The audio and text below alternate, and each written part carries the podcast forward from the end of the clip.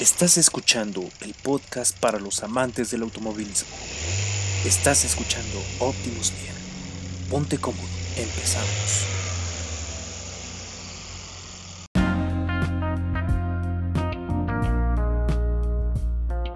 ¿Qué tal? Buenas noches, buenas noches, querida audiencia. Bienvenidos a nuestro séptimo episodio. ¡Wow! Un séptimo episodio se dice fácil, pero no lo ha sido. Eh, primero que nada, quiero presentar a mis queridos compañeros aquí en nuestra bellísima cabina virtual. El primero de ellos es Jesús. ¿Cómo estás, Jesús? Muy bien, muy, muy emocionado por este séptimo episodio, pero también muy triste, mi queridísimo Bruno. Entonces. ¿Pero por qué? Porque déjame te digo que este, este Bruno y Julio. Ahorita Julio te vas a presentar, pero déjame decirle a ustedes dos que es nuestro final de temporada, muchachos. Así es. Esta es nuestro final de temporada 1. Esperemos que vengan muchas temporadas más, pero por el momento el, el, show tiene que terminar, ¿no? En algún momento y ha llegado ese día. Entonces, pero muy feliz, mi queridísimo Bruno. Exactamente, exactamente, pero que eso no nos ponga tristes por el momento. Primero vámonos a ponernos más alegres porque también está con nosotros Julio. ¿Cómo estás, Julio? Hola, hola. Este, pues bien, la verdad también estoy un poquito triste porque pues ya va a ser el, último, bueno, de esta temporada, pero también agradecido porque a pesar de apenas ir empezando, creo que mm, muchas personas sí se han interesado en el podcast, ¿no? Y también ha habido muchas personas que que nos han ayudado. Y bueno, ya al final vamos a, agradecer a esas personas especialmente. Exactamente. Pues bueno, eh, no dejemos, no nos pongamos tristes por el momento, vamos a irnos directamente a nuestros temas. Eh, cabe aclarar que estos temas los hicimos con mucho amor y pues vamos a empezar. ¿Qué les parece amigos? ¿Están bien? Estamos perfectamente bien, mi querido Bruno. Perfecto, vamos a empezar. Este episodio se llama ¿Qué se necesita para ser un piloto? De carreras, obviamente. Eh, vámonos más específicos. ¿Qué se necesita para ser un piloto de Fórmula 1? Bueno, ¿ustedes se han preguntado alguna vez qué se necesita para ser piloto de carreras, amigos? Sí, muchas veces. De hecho, ese es uno de mis sueños que nunca pude cumplir, eh, eh, amigos, porque yo siempre quise ser piloto, pero se necesitan muchas cualidades, aparte de muchas este, habilidades, lo llamaría yo, no necesariamente dinero, sino habilidad, este, para llegar a ser un, piloto. Entonces, pero explícanos un poquito más, mi querido Bruno. Claro que sí, pero primero, Julio, ¿tú te has preguntado o alguna vez has querido ser piloto de carreras? ¿O alguna vez te ha nacido ese sueñito? La verdad, la verdad, la verdad, piloto no. Así como que mi sueño, así guajiro, sería ser constructor, pero piloto no. Ok, ok. Bueno, cada quien ya, ya, lo, ya lo tienen ahí, o sea, una persona así, bueno, una de nuestras personas aquí, eh, de nuestro equipo, poderosísimo equipo de trabajo, este, sí le interesaría y a otra persona no le interesa tanto. Pero bueno, hay gente que desde niño ha jugado videojuegos o no sé, alguna cosa relacionada con el automovilismo y siempre le ha llamado la atención volverse un piloto incluso, ¿no? Pero vamos a platicar un poco de qué se necesita para poder lograrlo. Obviamente esto, esto es el, como el requisito fundamental y que todo mundo está consciente de eso. ¿Qué es lo, que, lo primero que necesitas para ser piloto de carrera? Independientemente de la categoría que te guste, o sea, Fórmula 1, WRC, NASCAR, IndyCar, lo que quieras, ¿no? ¿Qué se necesita?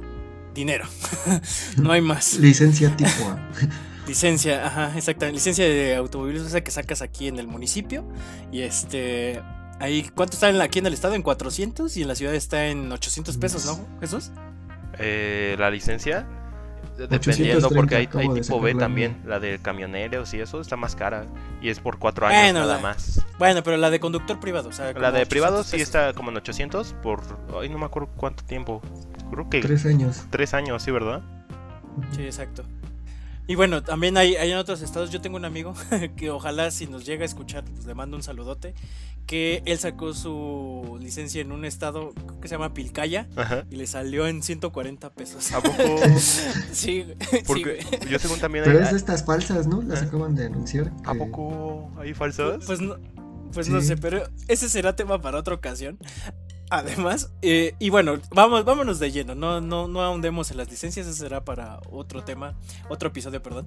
Pero bueno, eh, bueno, además del dinero y obviamente una licencia de conducir, también necesitas tener, bueno, a las aptitudes y empezar a, ¿cómo se dice? a desarrollarte en este deporte de qué es lo primero que podrías empezar a hacer, ¿no? O sea, creo que, bueno, ahorita le voy a preguntar a Julio sobre algún un deporte que él practica, pero en el automovilismo y más si te quieres dedicar a los monoplazas o a fórmula, una de, de, los deportes o categorías que puedes empezar es, son los con los con los karts o con los go-karts, ¿no?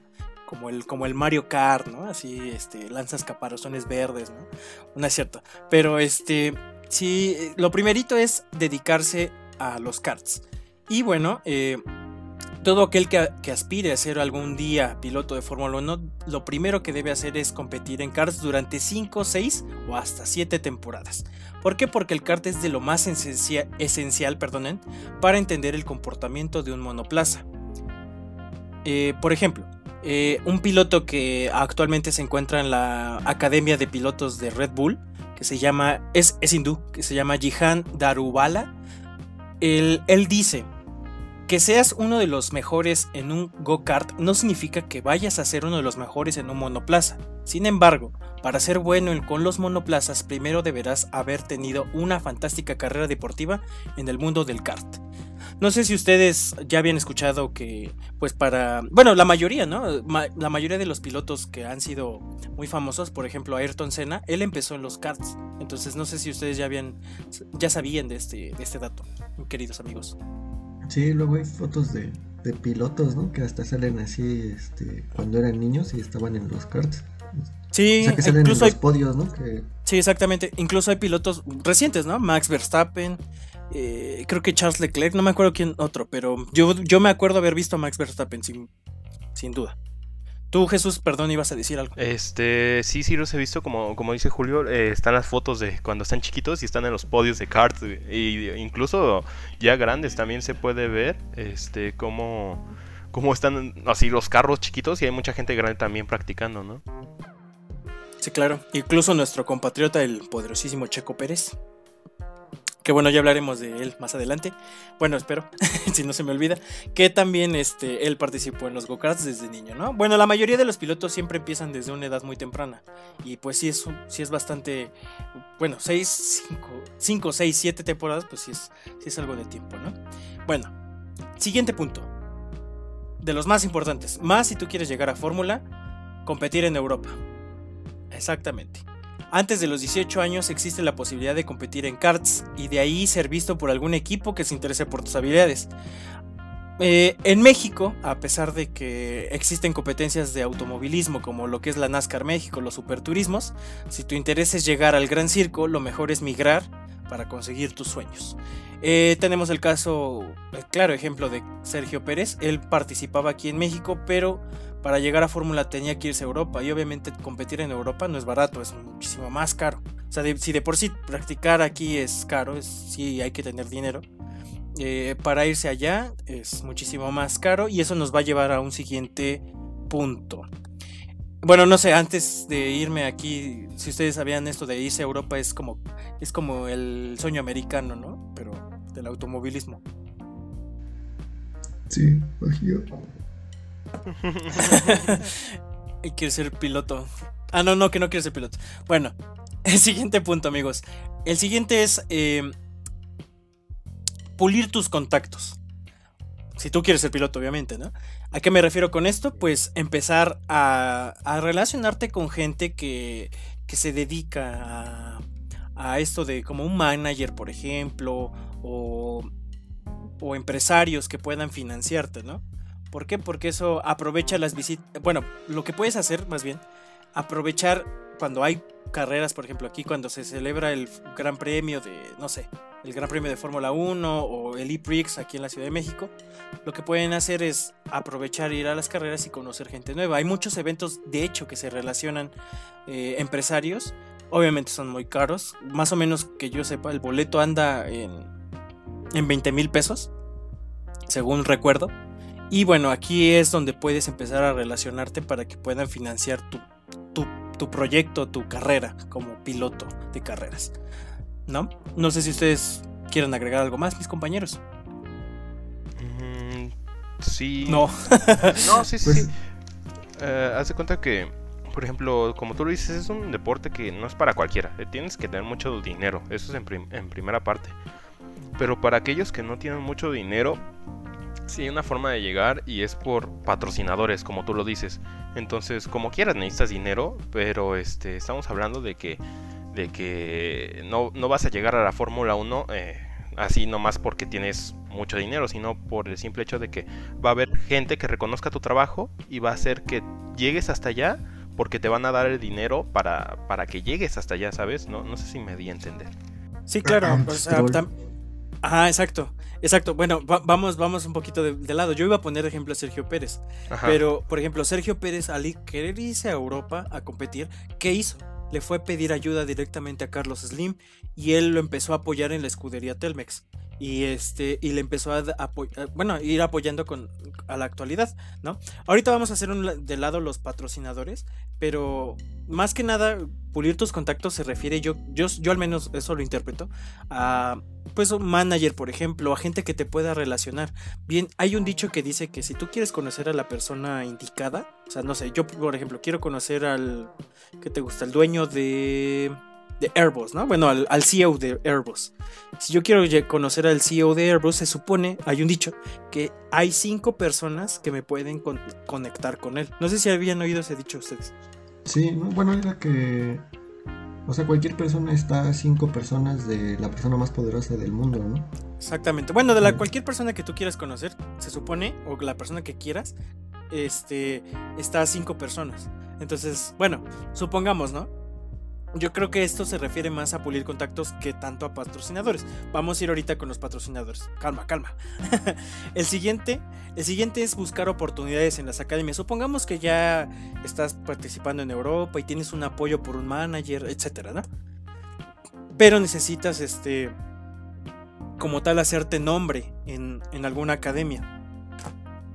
Por ejemplo, existen concursos o programas donde marcas y las o las famosas academias de pilotos como lo que es Red Bull Junior Team, Ferrari Driver Academy o la Academia de Mercedes que conecta directamente con Racing Point, Williams y obviamente Mercedes, eh, en donde se seleccionan a jóvenes entusiastas para participar en las academias de pilotos.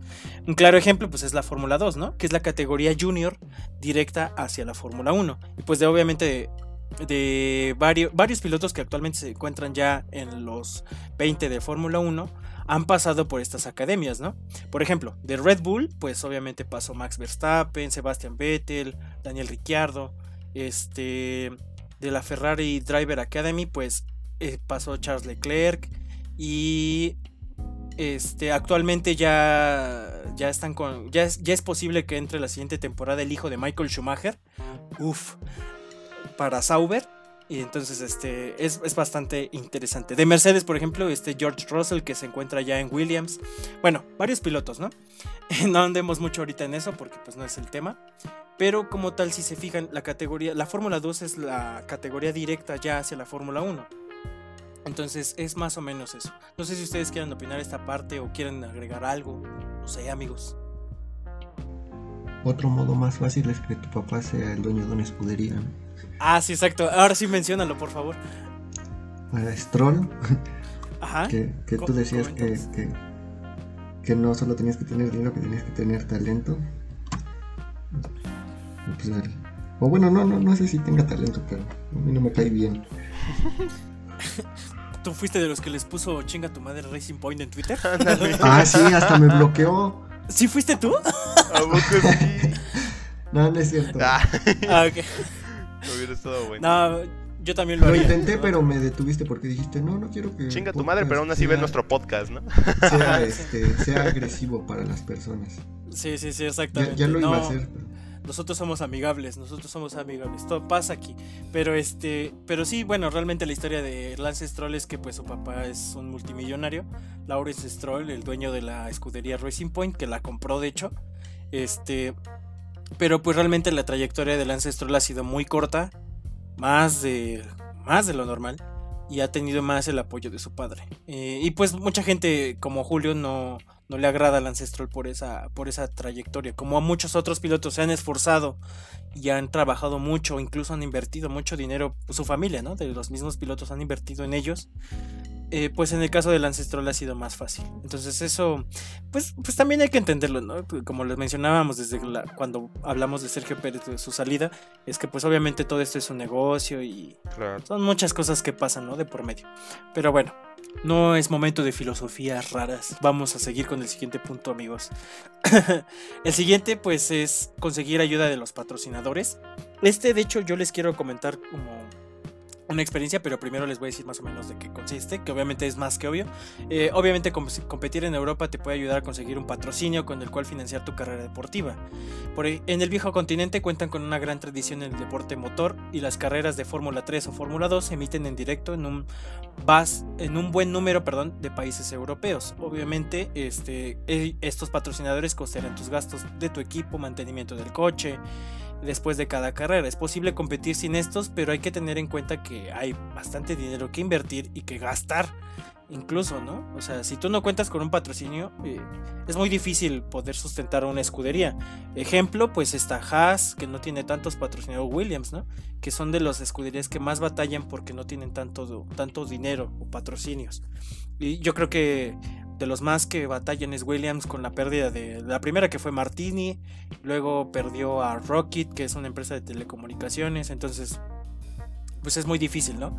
Eh, obviamente no solo hay patrocinios que apoyan directamente a, las escuderías, sino también directamente a los pilotos. Tenemos el claro ejemplo de Sergio Pérez, que a, Sergio Pérez lo patrocina eh, así directamente Red Cola, ajá, Carlos Slim, Red Cola. No, pero Carlos Slim invierte en Racing Point incluso porque en el carro vienen los patrocinios directos, pero en la gorra de Sergio Pérez, ajá, exactamente. Pero de, Sergio Pérez en su gorra dice Red Cola y en el carro no viene. Entonces, este, bueno, hay patrocinios que apoyan directamente a Sergio Pérez solamente y hay otros que apoyan directamente a la escudería, ¿no? Entonces, este, bueno, en ese punto, ¿no? Y yo como tal les quería comentar, no sé, de, algún proyecto que he estado en la escuela, este, igual, la lucha de encontrar patrocinios para que nos financien, pues sí es bastante, bastante difícil, ¿no? Porque pues hay que estar hablando y tratando de convencerlos. Más que nada es como venderte por tu, por lo que haces, por tu trabajo. Y creo que aplica, más bien, estoy seguro que aplica lo mismo aquí. Eh, decirles que, ah, no, pues yo me comprometo a llegar a, estos, a, estos, a, estos, a estas posiciones, perdón, conseguir tantos puntos y obviamente yo recibir su apoyo, ¿no? Y obviamente ustedes van a tener su logo en mis playeritas, ¿no? En mi gorrita, más o menos, ¿no? O sea, yo más o menos eso hacemos en el equipo. Mandamos correos, pedimos que nos apoyen con, en especie, como se les dice, que es servicios de ellos mismos o que nos den dinero incluso. Y eso, y obviamente nosotros les damos a cambio, pues, publicidad o algunas cosas, ¿no? Y pues aplica, yo digo que aplica directamente aquí, ¿no? Entonces ustedes no sé si quieren comentar algo o, ya, ya hablé mucho. Lo dejaste muy, muy claro. Ok, bueno, tomaré eso como un sin comentarios. En fin, sigamos con el otro. El otro es pues trabajar, y esto es, esto es más bien este, de las más importantes, trabajar siempre en tu forma física. La forma física para un piloto de carreras es crucial. Se requiere fuerza para dominar el coche y la resistencia es necesaria para aguantar la presión que supone rodar a altas velocidades sin perder la concentración. Los pilotos no deben tener problemas del corazón ni del sobrepeso. El ejercicio constante es vital. La disciplina en la alimentación es otro aspecto vital para un piloto.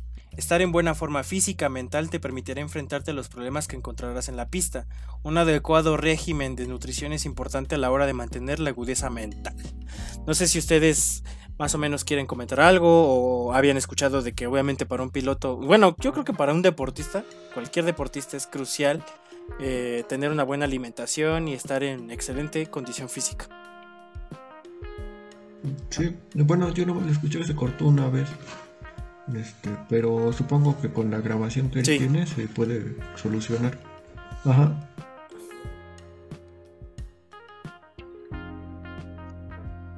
Muy preparado. Es que, por ejemplo, eso es, eso es algo muy curioso que comenté, Julio. Recuerden que están en un traje que es a prueba de calor. Entonces, eh, adentro del traje, del traje están creo que a treinta y tantos grados, ¿no? 40 creo que casi.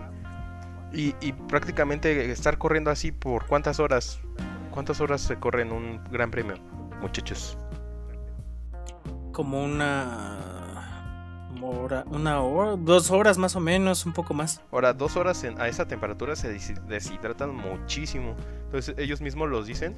Y es Sí. curioso que lo digas, lo de las dietas, porque incluso cada quien tiene su chef personal. Sí, porque como a cada rato están viajando, ¿No has visto los tienen sus comedores tienen? y tienen y su los chef que personal hacen? que, que les hace sus dietas y todo, y su comedor principal. Y eso está, está muy este, padre. O luego también de creo que bajan mucho de peso, ¿no? Por carrera. Entonces sí, Sí, físicamente exactamente. Como tal, este, bueno, eh, muy bien mucha gente no considera, por ejemplo, al automovilismo como un deporte, pero realmente sí lo es, ¿no? Porque igual todos los pilotos, más que nada consideran la Fórmula 1 como una este, afición, pero realmente no, no nada que ver, eh, sí es un deporte. Un piloto es igual, es un deportista, quema en promedio 600 calorías por carrera, pierde 4 kilogramos de su peso. Entonces, igual como tú lo dices, prolonga- esto, esto lo pierde por, las, por estar prolongado a altas temperaturas, incluso a las fuerzas G.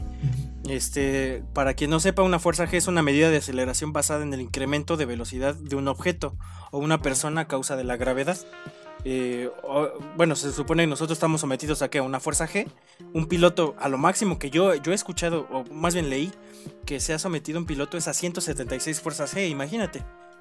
176 veces la fuerza de gravedad, imagínate, ¿no? O sea, es, es muchísimo. Y, es- y además, deja tú la condición física, también la preparación mental que tienen que tener, porque hay un video, de hecho, de su buen amigo el Juca, que ustedes, ustedes sí lo ven, No, ¿qué pasó? Yo no lo veo. este, en donde está hablando con Sergio Pérez incluso. Yo sí, ¿No- porque no soy del el Cuca? mesías del tuning, güey. Y ese güey. Él es el mesías es del el dios Ah, del sí, del cierto. Exacto. Ah, sí, es cierto. Sí, cierto. No nos habíamos presentado así. Pero ya para la siguiente temporada, amigos. ya tendremos nuestros seudónimos. Pero este. Pero sí. eh, bueno, en este video. eh, él habla con Sergio Pérez y le menciona que. El, bueno, obviamente el, el- el volante de, de un Fórmula 1 es obviamente muy caro. Pero tiene el panel multifunción, o el PMF, en el cual pues se, se mandan comandos directamente hacia, hacia el equipo o el equipo le manda directamente ciertas cosas y tienen que enviar, tienen que estar controlando el auto con el volante, pues. Y este y a veces en el panel multifunción tienen que picar un botón cierto número de veces, ¿no? Y obviamente mientras hacen eso están manejando a 320 kilómetros por hora, haciendo curvas, activando el famosísimo DRS, el sistema de recta que dice Julio. Entonces, este, son bastantes cosas que hay que tener, ¿no? O sea, y es una preparación mental increíble. Entonces es. Deja tú, como les mencionaba, dejen, dejen ustedes el, el desgaste físico, ¿no? O la preparación física, sino también la mental. Es, es bastante importante. No sé si quieren decir algo más, amigos. Y luego que cambian mucho de horario, ¿no? Ajá, Exactamente. a cada rato se cambian de ciudad y, o sea, sí, imagínate una persona que dice, ay, es que me afectó el cambio de horario. Ellos cada sí, semana. exacto. Sí, sí, sí, es bastante tiempo. Entonces, bueno, eh, por parte, tú Jesús, ¿quieres comentarlo? Perdóname. No, no, no, este, adelante, continúa, continúa. Bueno, y la última, que es más como un, un sermón, ¿no? Prepárate para sufrir.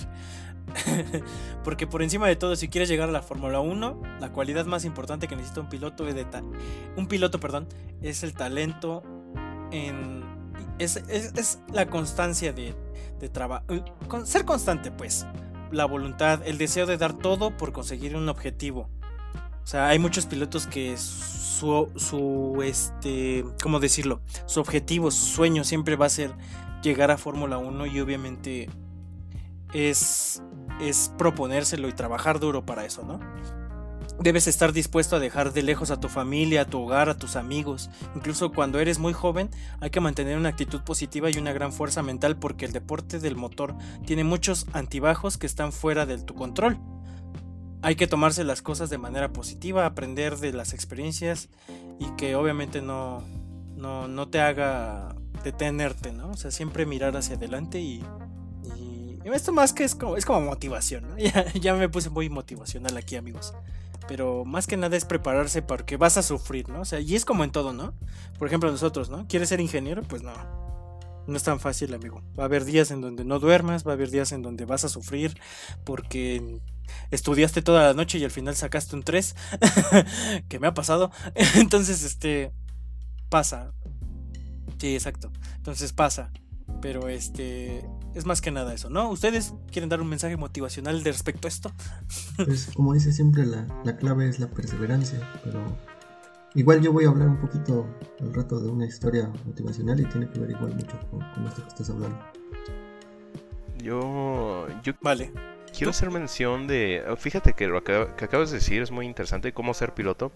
A mí me gustaría mencionar un- una gran historia de, de- rápidamente de, de nuestro. de uno de los que tiene el nombre de nuestro autódromo de aquí en México, que es más y menos Ricardo Rodríguez, muchachos. ¿Ustedes lo conocen? Bueno, ¿saben algo de él?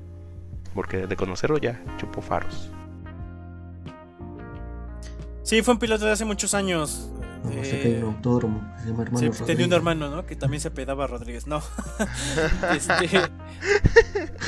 No, se- Pues, según yo pusieron sé, era un piloto de. Fórmula 1 también, ¿no? Eh, no me acuerdo muy bien. Ya había oído la historia, ya me sabía más o menos eso, pero sí, en honor le pusieron el, el autódromo hermano Rodríguez. Obviamente tenía un hermano. Fíjate suene que chiste, este sí. cuate era. Entonces, ¿qué vas a decir?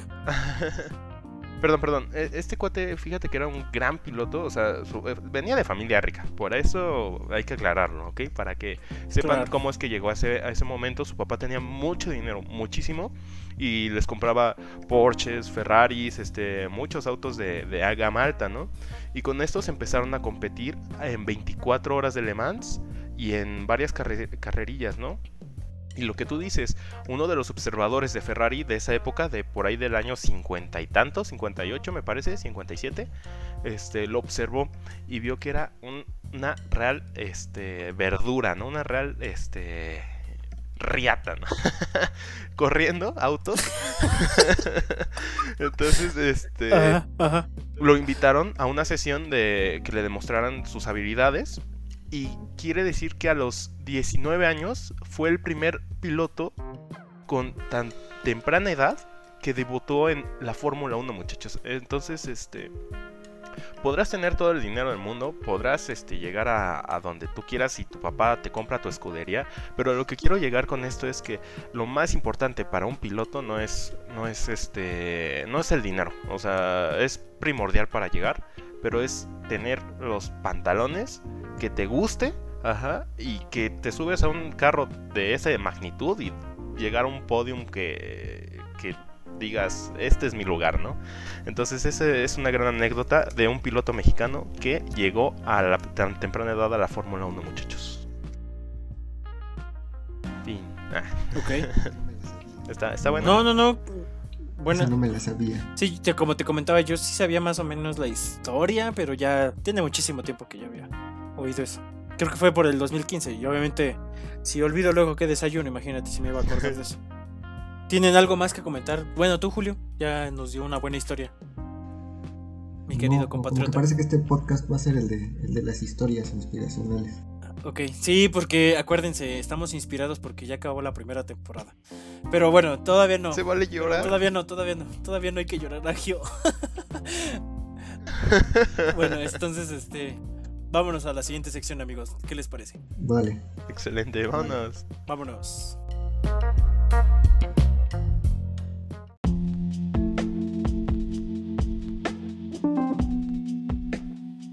No te muevas, en un momento más regresamos con más temas de automovilismo, aquí en Optimus Vía.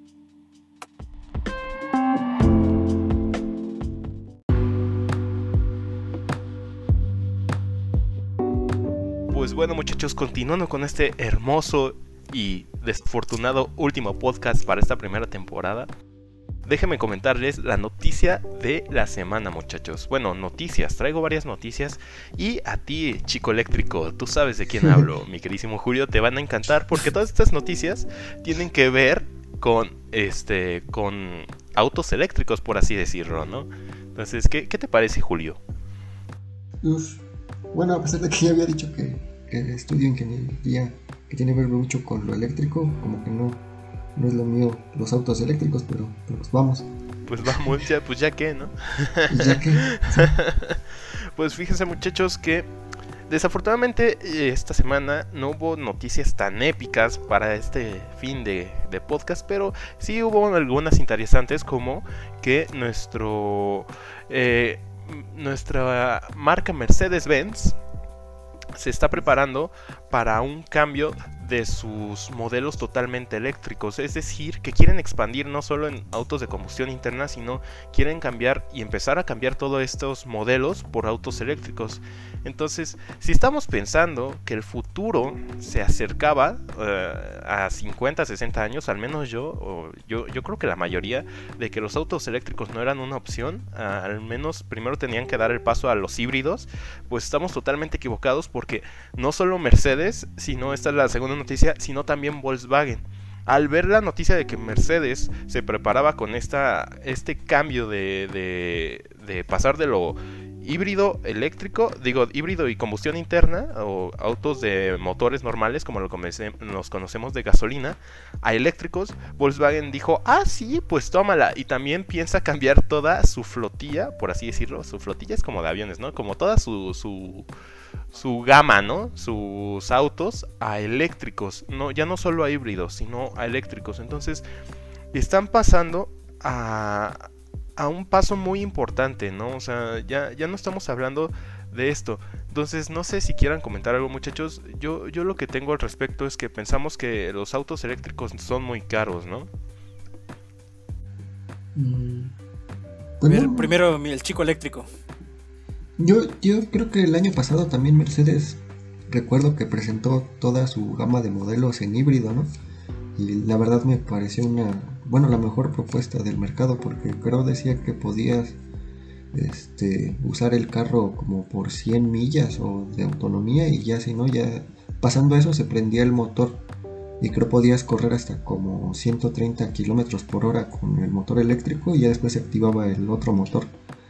Entonces, este, pues o sea, yo, yo, yo me imaginé así, ¿no? De, órale, algún día cuando ande en la ciudad, pues no gasto gasolina, ¿no? Y ya cuando vaya a carretera, pues ya gasto gasolina y ya lo disfruto. Entonces me hacía una, una propuesta bien interesante, pero, pero no, no, no me imaginaba que ahora fueran a cambiar todo eléctrico. Eh, no, no todo, pero la mayoría, ¿no? Estamos hablando de que es la mayoría. ¿Y tú, mi querísimo Bruno?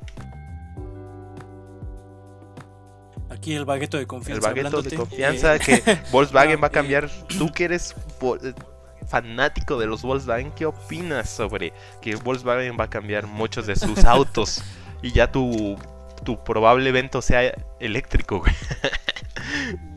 Uf, no, pues mira, yo, bueno, ya lo habíamos platicado, ¿no? Que en el episodio de Spam Alert de Fórmula I para Dummies, en el cual fue un episodio totalmente eléctrico.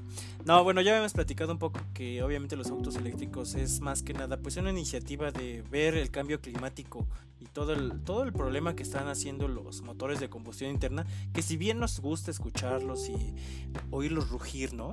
Este, a veces también pues, bueno, más bien siendo realistas, pues sí son bastante contaminantes, ¿no? Entonces eh, se han creado nuevas tecnologías, ¿no? Los autos híbridos, pero también yo siento que están más preocupados ya por hacer algo directamente, porque según dice la ONU que nos vamos a morir hasta el 2050, que tenemos poco, menos de 30, bueno, bien 30 años exactamente para corregir todo este tipo de cambio climático, o si no ya valió barriga. Entonces, este, pues hay que estar conscientes de, esa, de, esa, de, esas decisiones que hacen estas empresas.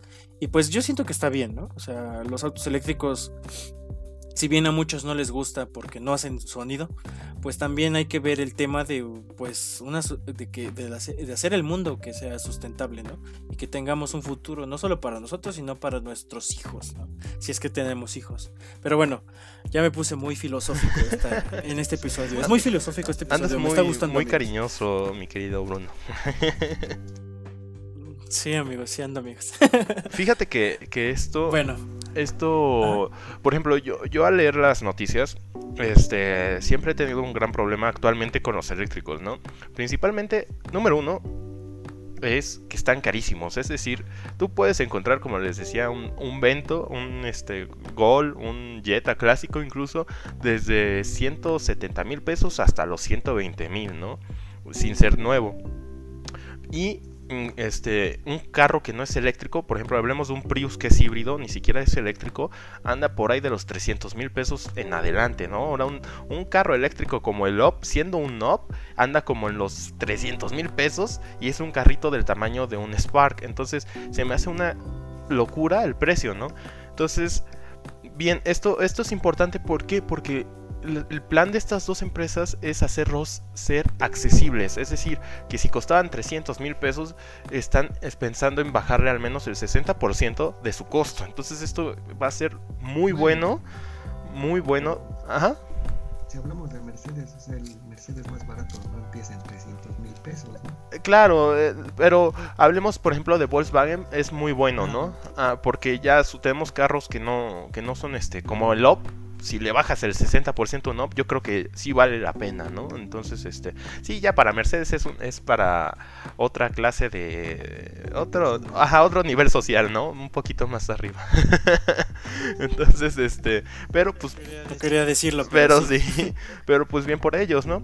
Ahora, el segundo problema que veo, muchachos, y este sí sigue habiendo problema, no no lo han cambiado, es que ok, en países como Estados Unidos donde ya tienen una infraestructura más avanzada, podemos encontrar en cualquier gasolinera cargadores tipo Tesla o cargadores tipo normales, eh, aunque tienen un costo, este, pues prácticamente todo Estados Unidos está lleno de estos cargadores, ¿no? Y puedes viajar por toda la República sin ningún problema en un carro eléctrico o este, o pues híbrido, ¿no? No, no hay mayor complicaciones. Pero aquí en México, muchachos, si tú quieres ir a tu pueblito, ¿cómo le vas a hacer con un carro eléctrico? Te llevas un generador de, de diésel atrás. Ándale. ¿Qué? ¿Me estás diciendo que no hay cargadores Tesla en, en Chinconcuac, güey? ¿Chimbalcingo? no, mi querido Bruno, no hay cargadores Tesla tan, tan, tan, este, recónditos, ¿no? Disculpa si nos ven desde Chinconcuac. Pero este no no hay. Entonces el problema de la infraestructura en un país como México no es opción, ¿no? Entonces sigue habiendo algún, algunos problemas allí, pero yo pienso que el futuro eléctrico se acerca más.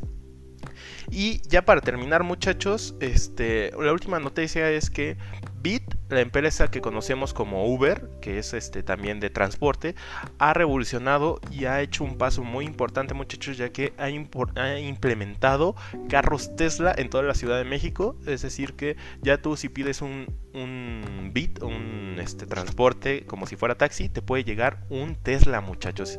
¿Por qué? Porque quiere poner el ejemplo en México de que si se puede, solo en la Ciudad de México, me parece, de que este, de que ya es momento, ¿no? De que haya un cambio ¿no? De que, como dice Bruno, este, cuidemos a nuestro planeta y aunque sí suene muy bonito nuestro motor B4, B4, ¿eh? Ay, nuestro 4 en línea, este, de nuestro Polo, de nuestro Jet. Nuestro 1.6, güey. Exactamente. Pues ya es momento de hacer un cambio para que nos rinda más un poquito nuestro planeta, ¿no? Y cuidemos, lo cuidemos más, muchacho. ¿Algo que quieran comentar de esta noticia de la semana? Pues, eh, pues eh, eh, iba de la mano con lo que estabas diciendo anteriormente, que pues todo está muy limitado, sinceramente, y más aquí en México está muy limitado toda la ciudad. O sea, vivimos aquí, afortunadamente nosotros vivimos aquí, ¿no? O sea, y decimos, no, pues no hay tanta bronca, pero hay gente que... Bueno, o sea, tú y yo, Jesús, o sea, en nuestra escuela vienen chavos que ni siquiera son de la ciudad, o sea, casi la mayoría de la población son foránea. Así es. Y, y o sea, obviamente una persona viene de algunas carencias y ver aquí la ciudad como, uff, la, gran, la gran manzana como Nueva York. pero sí, obviamente todo está muy limitado, tristemente, pero ojalá, ¿no? Yo también soy de la idea de que el futuro eléctrico se acerca más y más. Tal vez a, lo mejor en México a paso lento, pero pronto. Pero bueno. ¿Y tú, mi querido Julio? Chico eléctrico. Chico eléctrico. pues sí, en México la alternativa perfecta creo que era la de los híbridos, ¿no? Así es. Este, sí. Y también como que en esa parte de que dices de que luego los foráneos ven México como, como la ciudad, la gran urbe, como que siento que ahí no, porque bueno, se supone que hay ciudades que tienen mejor nivel de vida que, que nosotros, ¿no? Así Creo que la que tiene mejor nivel de vida es Monterrey. Entonces, pues sí, no, no, no las comparamos. Y, y fíjate que es curioso que también digan eso porque ya hace mucho tiempo eh, hubo, no solo en autos, o sea, en patines eléctricos, no sé si se acuerdan que hubo una época donde implementó una empresa americana este sistema de patines eléctricos donde tú agarrabas, descargabas una aplicación y podías rentar un patín eléctrico en, y cuando te cansabas lo dejabas en cualquier punto de la ciudad, alguien más lo llegaba y lo rentaba. ¿Y qué fue lo que pasó, muchachos? Pero perdón, perdón, ahí nada más estuvo en Insurgentes, ¿no? No, no, no. Sí estuvo en Insurgentes, en Reforma, en varios lados nice, ¿no? Pero es. Ah, claro. Pero lo que pasó fue que la gente se los empezó a robar. Y como tenían nada más un, un, candado, los desbloqueaban y, ya los podían usar para uso personal. Entonces, al ver esto la empresa, pues lo que dijo fue, venga Chepacá, se llevó sus patines, la mayoría que le quedaban, los pocos que le quedaban, más bien dicho, y dijo, en México nunca vuelvo a invertir en este tipo de cosas porque pues la gente no está preparada, ¿no? Entonces ahora imagínense implementar cargadores a mitad de la nada, pues va a llegar alguien y se lo va a llevar y venga, chepacá para mi casa, ¿no? Entonces, aunque ah, no me sirva para nada, este, ahí tengo mi cargador Tesla.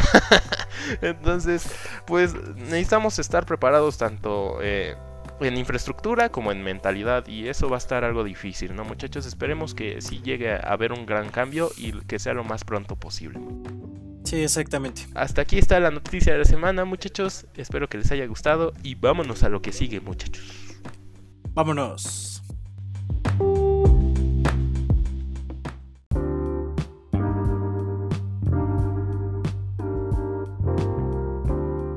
Ok, en este último capítulo vamos, o bueno, tenemos la historia de, de un don, ¿no? Que inspira a muchos. Les voy a preguntar, ¿qué es lo primero que se les viene a la mente cuando hablo de autos deportivos? GT específicamente. Bruno, ¿qué es lo primero que te viene a la mente? Mm, pues autos bastante eh, largos, motores mm, bastante poderosos. ¿Qué serán B12? Pero. Ah, ¿cómo? ¿Qué marca se te ocurre? Ah, ok, perdóname, perdóname. Eh, deportivos, Lamborghini, Ferrari, eh, Maserati, Pagani. Eh, ¿Qué otra más? Podría ser eh, Corvette. Bueno, Corvette es una es un modelo, pero sí. Chevrolet Corvette. ¿Qué otro? Dodge Viper. Em, tú, Jesús, ayúdame. GT, Porsche GT, donde se mató Paul Walker. es el primero que se me viene a la mente cuando escucho la palabra GT. Mustang GT. Ah. sí. Muchos de esos, ¿no? Pero, ¿por qué la pregunta, mi querido Julio? O chico eléctrico, ¿no? Ya te vamos a empezar a decir así. Bueno, sí, ven que luego luego se les vino a la mente Ferrari o Lamborghini. Sí, exacto. Y ya entre en medio se les vino este, Maserati y luego Pagani, ¿no? Que es de quien vamos a hablar, de Horacio Pagani. Y bueno, que ¿ustedes sabían que Pagani es latinoamericano y compite contra estos grandes, contra Ferrari y Lamborghini? No yo sabía que era italiano, yo ni siquiera, yo pensé que era italiano. ¿A poco es latinoamericano? No, bueno, eh, nació en Argentina. Bueno, ya tiene la, la, nacionalidad italiana, pero él nació en Argentina. Ah, ok. Bueno, eh, de hecho, en muchos aspectos supera a Lamborghini y a Ferrari. Pero bueno, vamos a empezar con, su historia. Él es un señor que pues ya prácticamente tiene que este ¿cuántos años tiene? Aquí lo tengo. 65 años. Nació específicamente el 10 de noviembre de, noviembre de 1955. Literal, pues ya casi es su cumpleaños. Ah, no, apenas va a cumplir los 65. Y bueno, el hablar de Horacio Pagani es como hablar de la persona que devolvió el renacimiento a nuestros tiempos. Es como en su tiempo hablar de Enzo Ferrari o Ferruccio Lamborghini. Y son de estas personas que, pues están dejando su propio legado. Estas personas que no solo viven la vida, sino que la modifican y la hacen mejor para todos los demás. Qué bonito. ¿Eh? Bueno, este, entonces, Horacio no nació en una cuna de oro como, como ya hablábamos de muchos pilotos. De hecho, él venía de una familia de panaderos. Eh, de hecho, su familia tenía 130 años de tradición como panaderos. Su papá era músico, pero, pero o sea, su trabajo principal era el pan. Entonces, pues Horacio fue la oveja negra de su familia. Sus antepasados se quedaron así como de, no mames, güey. Ya estábamos a 15 generaciones de ser como bimbo. Ah, por si no.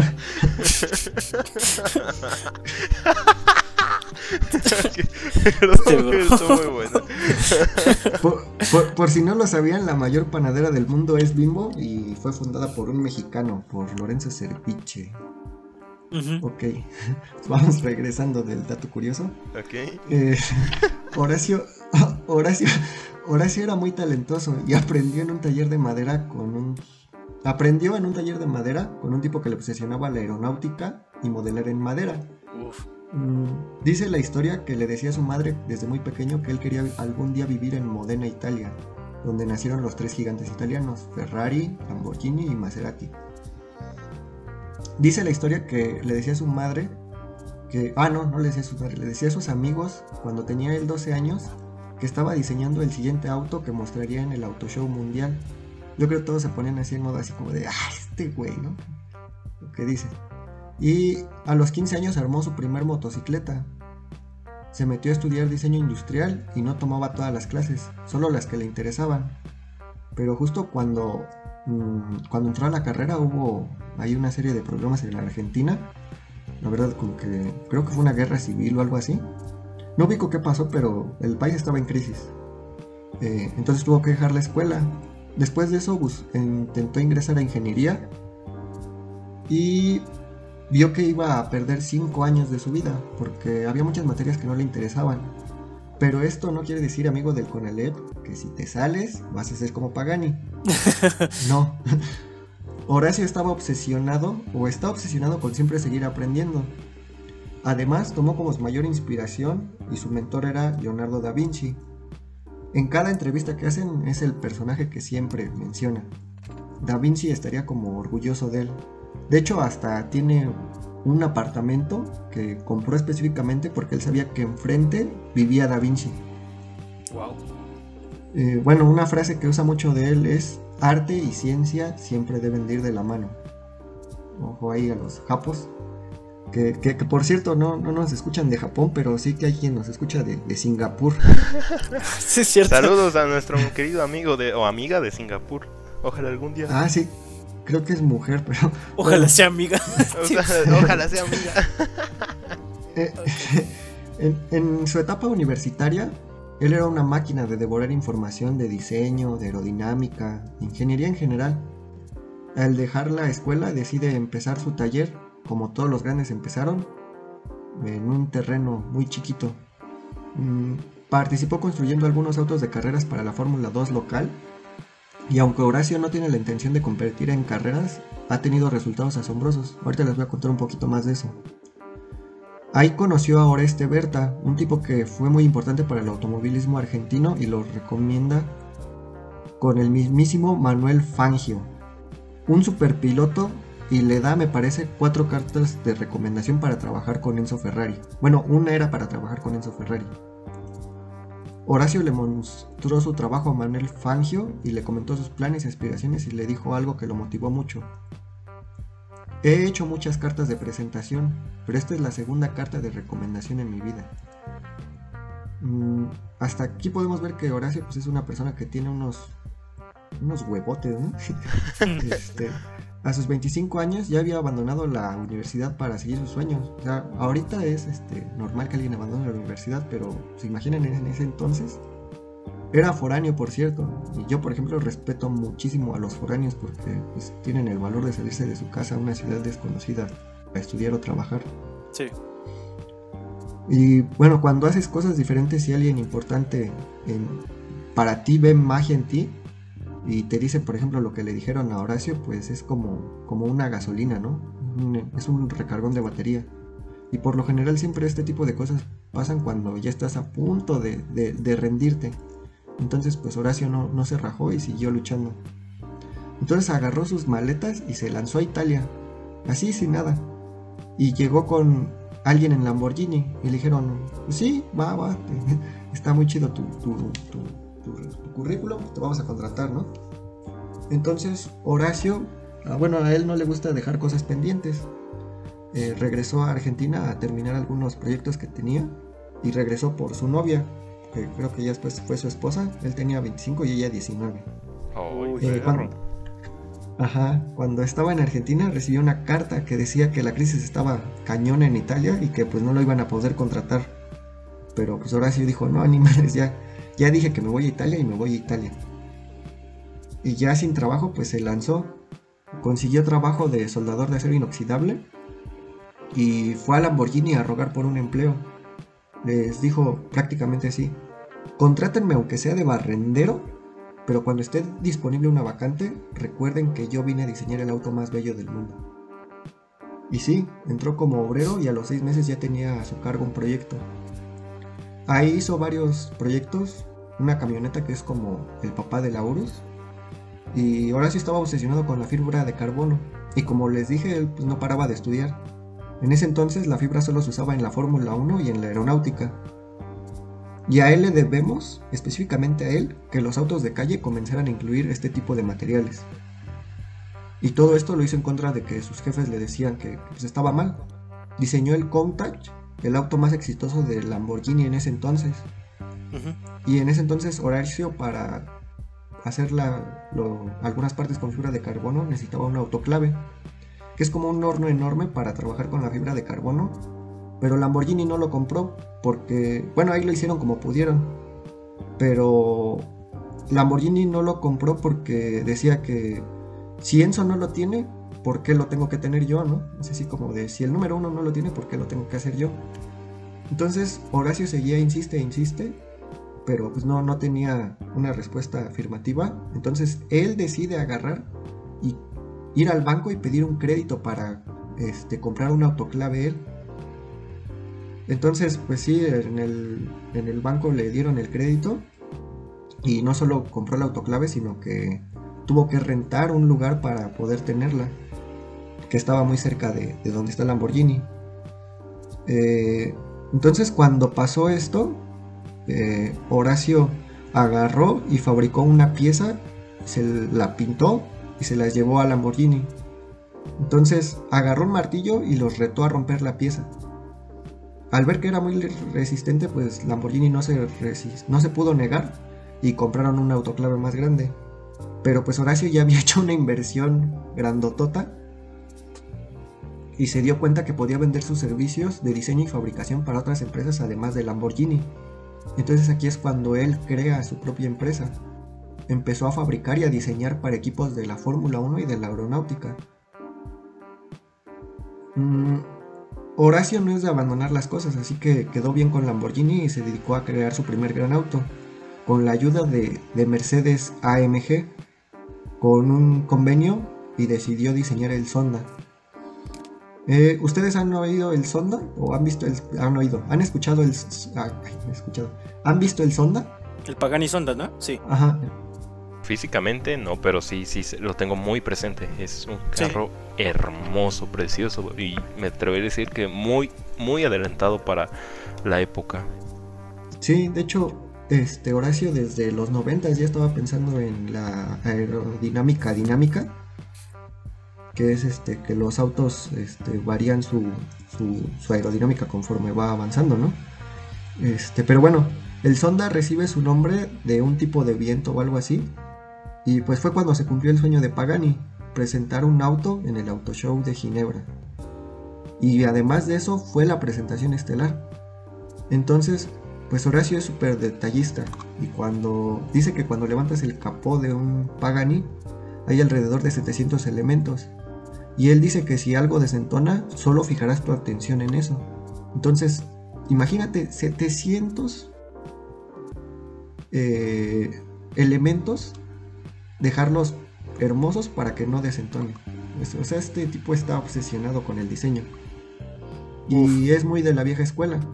Le gusta diseñar a mano y lo hace con música diferente para cada proyecto y así como... Es prácticamente como un ritual, ¿no? Me imagino que habla con, con Da Vinci o cosas así. Está, está muy padre su, su, historia. Mm, Oye, Julio, como, como, como una pequeña interrupción. El viento sonda es un viento argentino local seco y cálido que frecuentemente sopla y lleva mucha suciedad sobre las estribaciones orientales de los Andes en Argentina. Eso es el viento sonda. Continúa, por favor. Sí, sí, está padre. También el Pagani Huayra también tiene, es, viene de un nombre de un viento. Pero bueno, ahorita, entonces él está inspirado en eso. Eh, lo que tiene Horacio es que él no le importa ser el más rápido, pero es tan grande su nivel de detalle que sin querer mantuvo un récord en el infierno verde de la vuelta más rápida del mundo. ¿Cuál es el récord del infierno verde, Bruno? Eh, espérame, espérame, sí lo había escuchado. Ah, espérame. No, no, me lo, no me lo digas, no me lo digas. No me lo digas, no me lo digas. No, dímelo. no me acuerdo de verdad. Es, eh, creo, no sé si esté bien pronunciado, pero es Nürburgring, Alemania. Ah, Nürburgring. Sí, sí, sí. Nürburgring, sí. Sí, de hecho, mañana es, el gran premio, amigos. Sí, sí, o sea, es, una pista, o sea, le dicen el infierno verde, ¿no? Sí. Este. Y entonces, hagan de cuenta que él llegó un día a hacer unas pruebas en el auto Ajá, o sea, de aerodinámica, o sea, ni siquiera llegó con la intención de, romper un récord. Y cuando terminó el tiempo, dijeron así como de, ¡ah! Rompimos un récord. imagínate, imagínate la imagen así, ¿no? Horacio preguntando, oye, ¿cómo nos fue con el desempeño del auto? Y entonces, ah, pues la aerodinámica activa se, se, desempeñó muy bien. ¡Ah! Y rompimos un récord. ¿no? ¿Cómo te fue en el examen? yo creo que saco un 3. Ah, sacaste 10. Ah, mira. Ajá, sí. Este, o sea, ni siquiera lo habían diseñado para romper récords y rompió un récord y lo mantuvo por 7 años. O sea, es el auto que tiene el mayor tiempo posible. O sea, no, ni siquiera Porsche, que creo que es el que tiene el, que le sigue, se compara con Pagani. Wow. Entonces, pues, o sea, fíjense el, el nivel de detalle y la perfección que logra con sus autos. Eh, él, bueno, no solo hizo el Sonda, sino también hizo el Huagra, como ya les mencioné. Eh, él dice que no es el sucesor del Sonda, sino que es más bien su, hermanito menor. Pero en verdad son autos hermosos. Son. Los espejos se asemejan a los ojos de una mujer. La forma también está inspirada en una mujer. Mm, utiliza los mejores del mundo. utiliza los mejores motores del mundo, por supuesto. Y además, esto está bien padre Añaden una tubería especial para que el auto suene mucho mejor. Literal diseñan cuatro tubos especiales de miles de dólares solo para que el sonido sea inigualable. El interior es semejante al de un clarinete. este tipo es como una leyenda viviente y creo que pues todos tenemos muchas cosas que aprender de él. Y ahí tenemos una muestra de que pues sí se puede, ¿no? Eh, ahora dice que va a lanzar el auto que hizo a los, a los 12 años, que todos se burlaban de él. Bueno, no, no dijo todo, se burlaban de mí, pero o sea, es una. Mm, es una. Es un sentimiento muy padre, ¿no? Sí. De tener. Este, una frase que me gusta mucho de una película es: crea tu propio legado. Y Pagani, pues ya tiene uno y, y es muy grande. Y pues sigue ahorita creando carros, pero. Y no solo hace carros, sino también tiene eh, participación en la aeronáutica y también hace hoteles y cosas así. este tipo es, es como de otro nivel, ¿no? ¿Ustedes qué opinan? Sí, no como un Elon Musk que todo mundo ama. La neta sí. sí yo prefiero. bueno, yo tengo un sentimientos encontrados contra Elon Musk, pero bueno. bueno, sí, se me, hace, se me hace muy interesante. Y de hecho, eso que mencionabas del auto de que sacó a los 12 años me recuerda a mí. Obviamente yo no tengo el talento de, Horacio Pagani, me gustaría tenerlo. Pero también hice un auto yo en, en la preparatoria. De hecho ahí fue cuando me decidí por estudiar ingeniería. Ahí lo tengo, eh, está horrible, pero pues le tengo mucho cariño y si yo lo pudiera hacer lo haría. Entonces, este, también es uno de mis sueños como Julio desde un inicio que lo mencionó, ser, eh, ser constructor, a mí también me gustaría hacerlo. Pero es una historia muy bonita, de hecho yo la había escuchado muy poco, no la conocía a fondo, pero se me hace muy interesante. ¿Tú, tú Jesús, perdón? Fíjate que a mí este cuate, este cuate, no, este don, este señor. Este máster. Este máster, si no, no cuate, es pobre. Este es, es una bestia, es prácticamente una bestia. Porque no sé si han visto muchachos que sus autos no... Como, como lo dice Julio, el chico eléctrico, no, no es este... No es, no es un auto en sí, es, es como la mezcla entre un jet y un auto, muchachos. No sé si lo han visto. O sea, prácticamente tiene en el frente y en la cola alerones que se mueven al, al rumbo que tú mueves el, el, volante, ¿no? Entonces, este, para la aerodinámica, prácticamente cuando te subes, como dice Julio también, suena como un jet, no, no suena como un avión. Y esto es porque quiere asemejar más el, el sonido de un jet que de un auto. Y punto número 3 y lo más importante a mi parecer, yo siento que cuando tú, tú ves un, un hiperauto o un superauto, como lo quieran, bueno, más bien dicho, como se llame, este, un Ferrari, dices, ah, qué padre, la emoción de un Ferrari, ah, qué padre, la emoción de un Lamborghini, pero cuando tú ves un Pagani, es, es, un, es una, una obra de arte, ¿no? Es, es una cosa de otro mundo. Por eso les digo que, que, se me hace un cuate que está muy adelantado a, a, lo que estamos preparados. Incluso yo me atrevería a decir que no lo entendemos porque está más adelantado de lo que estamos listos. Y este.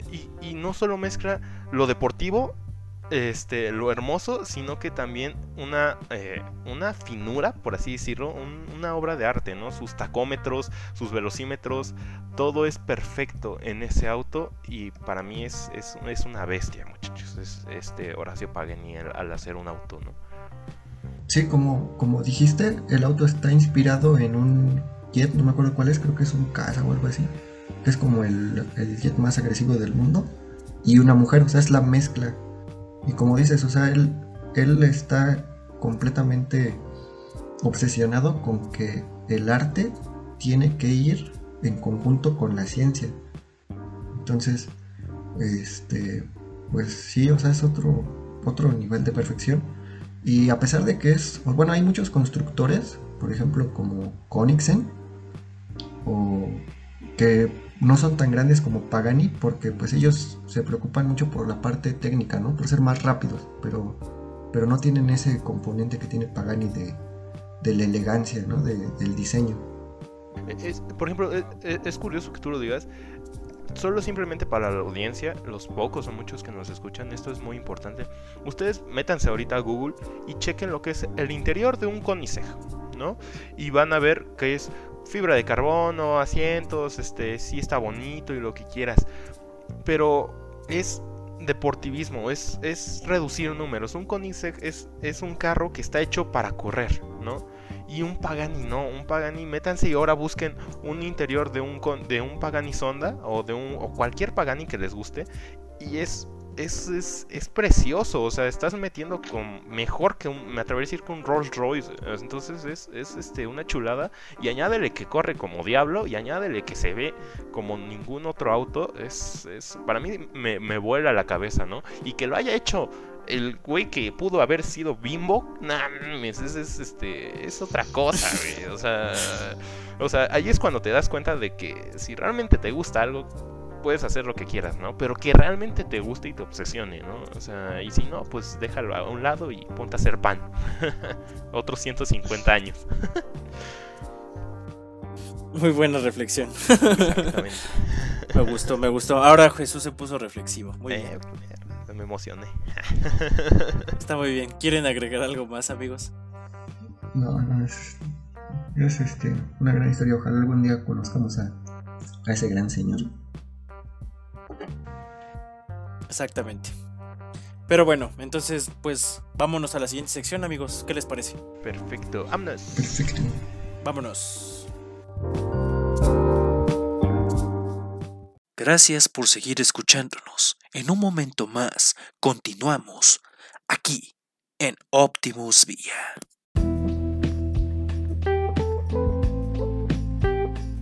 Y bueno amigos, continuando con nuestra última sección de este último episodio de nuestra primera temporada es nuestra ya muy común sección de Adivina el auto, ¿no? Y bueno, esta vez me tocó a mí. Entonces, ¿listos chicos? Listos. Listos. Muy bien, este vehículo es un vehículo europeo. Le voy a dar tres pistas, ¿eh? Vehículo europeo de 1967 y solo hubo tres unidades. Mercedes. No. Mm, ¿Del 67 es un Bugatti? No. Ok, siguiente pista. Siguiente pista, motor de 4 litros. Motor de 4 litros, ajá. Mm. ¿Alguna idea? No es, no es, a ver, no es Bugatti. Ah, es un Ferrari, es un Ferrari. Ok. Ah, sí. Es el P4. Tú- Exactamente, el Ah, 330P4. El, el la rival del bestia. GT40. Exactamente, el rival del GT40 para que escuchen también la historia de la venganza, gran episodio. en Que por cierto me chico equivoqué en eléctrico. ese carro, ¿no? Porque dije. Sí, exactamente. Un Huawei, creo. Y, ajá, exactamente. A- dijiste Sí. el P30 y pues ese- ese- esa madre es un celular, güey. Muchachos, es un dato curioso, no sé si sea legítimo, pero aquí en México hay uno. Hay un P4 que lo tiene Don Koenigsegg, para los que sepan quién es ese güey. Y este viernes lo anduvo paseando por, por ahí por reforma. Entonces, este. Imagínense un P4 en las calles de México. Qué locura, ¿no? Sí, sí, imagínate. Sí, no, no, no, no, no, no, no me la creo. Pero sí, no, no había escuchado esa noticia, ya, ya la había escuchado anteriormente. ¿Sí fue esta semana? Sí, fue este viernes, de hecho. Este viernes, este. Un amigo ahí fue a verlo y tomó varias fotos. Y sí está muy de otro mundo ese auto, ¿eh? Está gigante. Sí, muy bien. Pues sí. Pues ahí lo tienen, amigos. Ahora el ganador fue Jesús. No me acuerdo cómo iba el contador, pero. Ah, yo. sí, yo Ah, gané, sí, perro. fue Julio. Fue Julio, perdón. Perdón, amigos, perdón. El, el último error de este episodio y de la temporada. Y bueno, amigos, este, pues eso sería todo de este episodio. Primero, antes de irnos y ya decirles adiós o decir algún chiste tonto, primero queremos darles unos mensajes. El primero, pues, no sé quién quiere hacer los honores. Julio, ¿te parece bien? Sí, vamos a empezar con. Hablando de Optimus Vía con la nave del olvido. No, no es cierto. Este. Vamos a agradecer especialmente a nuestro editor. Porque pues él es el responsable de que, a pesar de que grabemos viernes, en la noche él pues tiene el podcast eh, listo para los domingos. Mm, yo la verdad el primero me tardé como tres semanas en editarlo y quedó, quedó muy feo. Entonces, pues un especial agradecimiento a, a nuestro amigo Cristian Zacarías, ¿no? Es el cuarto integrante del equipo y es de, la, es de los más importantes, ¿no? O bueno, todos somos importantes, pero sin él pues el podcast no sería posible. Claro que sí. Jesús, Pues igual agradecerle a Cristian, es un gran compañero. Este y sí, le echa bastante ganitas, pero sobre todo por echarnos la mano al, al editar, ya que sí está, está pesadote. Pero sobre todo agradecerles a ustedes eh, porque aunque este, esto está avanzando y está comenzando, pues sí hemos recibido más apoyo del que esperábamos o del que menos esperaba yo. Entonces, este, muchísimas gracias amigos. Aquí estamos para ustedes. Esperen la segunda temporada, ¿no? Tomaremos muy en cuenta todos sus comentarios para mejorar. Por favor, ya, véannos más. Lo hice con mis lágrimas. Entonces, muchísimas gracias a todos y espérenos, ¿no? Este, esto no, no se acaba hasta que se acaba y créanme que les falta, nos falta mucho camino, ¿no? Exactamente. Muchas gracias, Jesús. Y bueno, yo como yo como el último comentario que voy a dar, eh, bueno, pues este proyecto eh, nos da mucho gusto haberlo realizado. Creo que fue un proyecto que empezamos, eh, más bien, ya teníamos muchas ganas de hacerlo. Este, yo creo que tal vez incluso sin esta cuarentena, tal vez no hubiéramos, no lo hubiéramos hecho porque pues esa desidia y esos esos compromisos escolares a veces nos detienen, pero pues es a- muy agradable poder haber hecho este, esta primera temporada. Agradezco mucho a, a todos los que nos han apoyado, e incluso a los que nos han criticado, porque sí hubo algunas personillas por ahí, pero también esos, ese tipo de comentarios nos sirven para mejorar.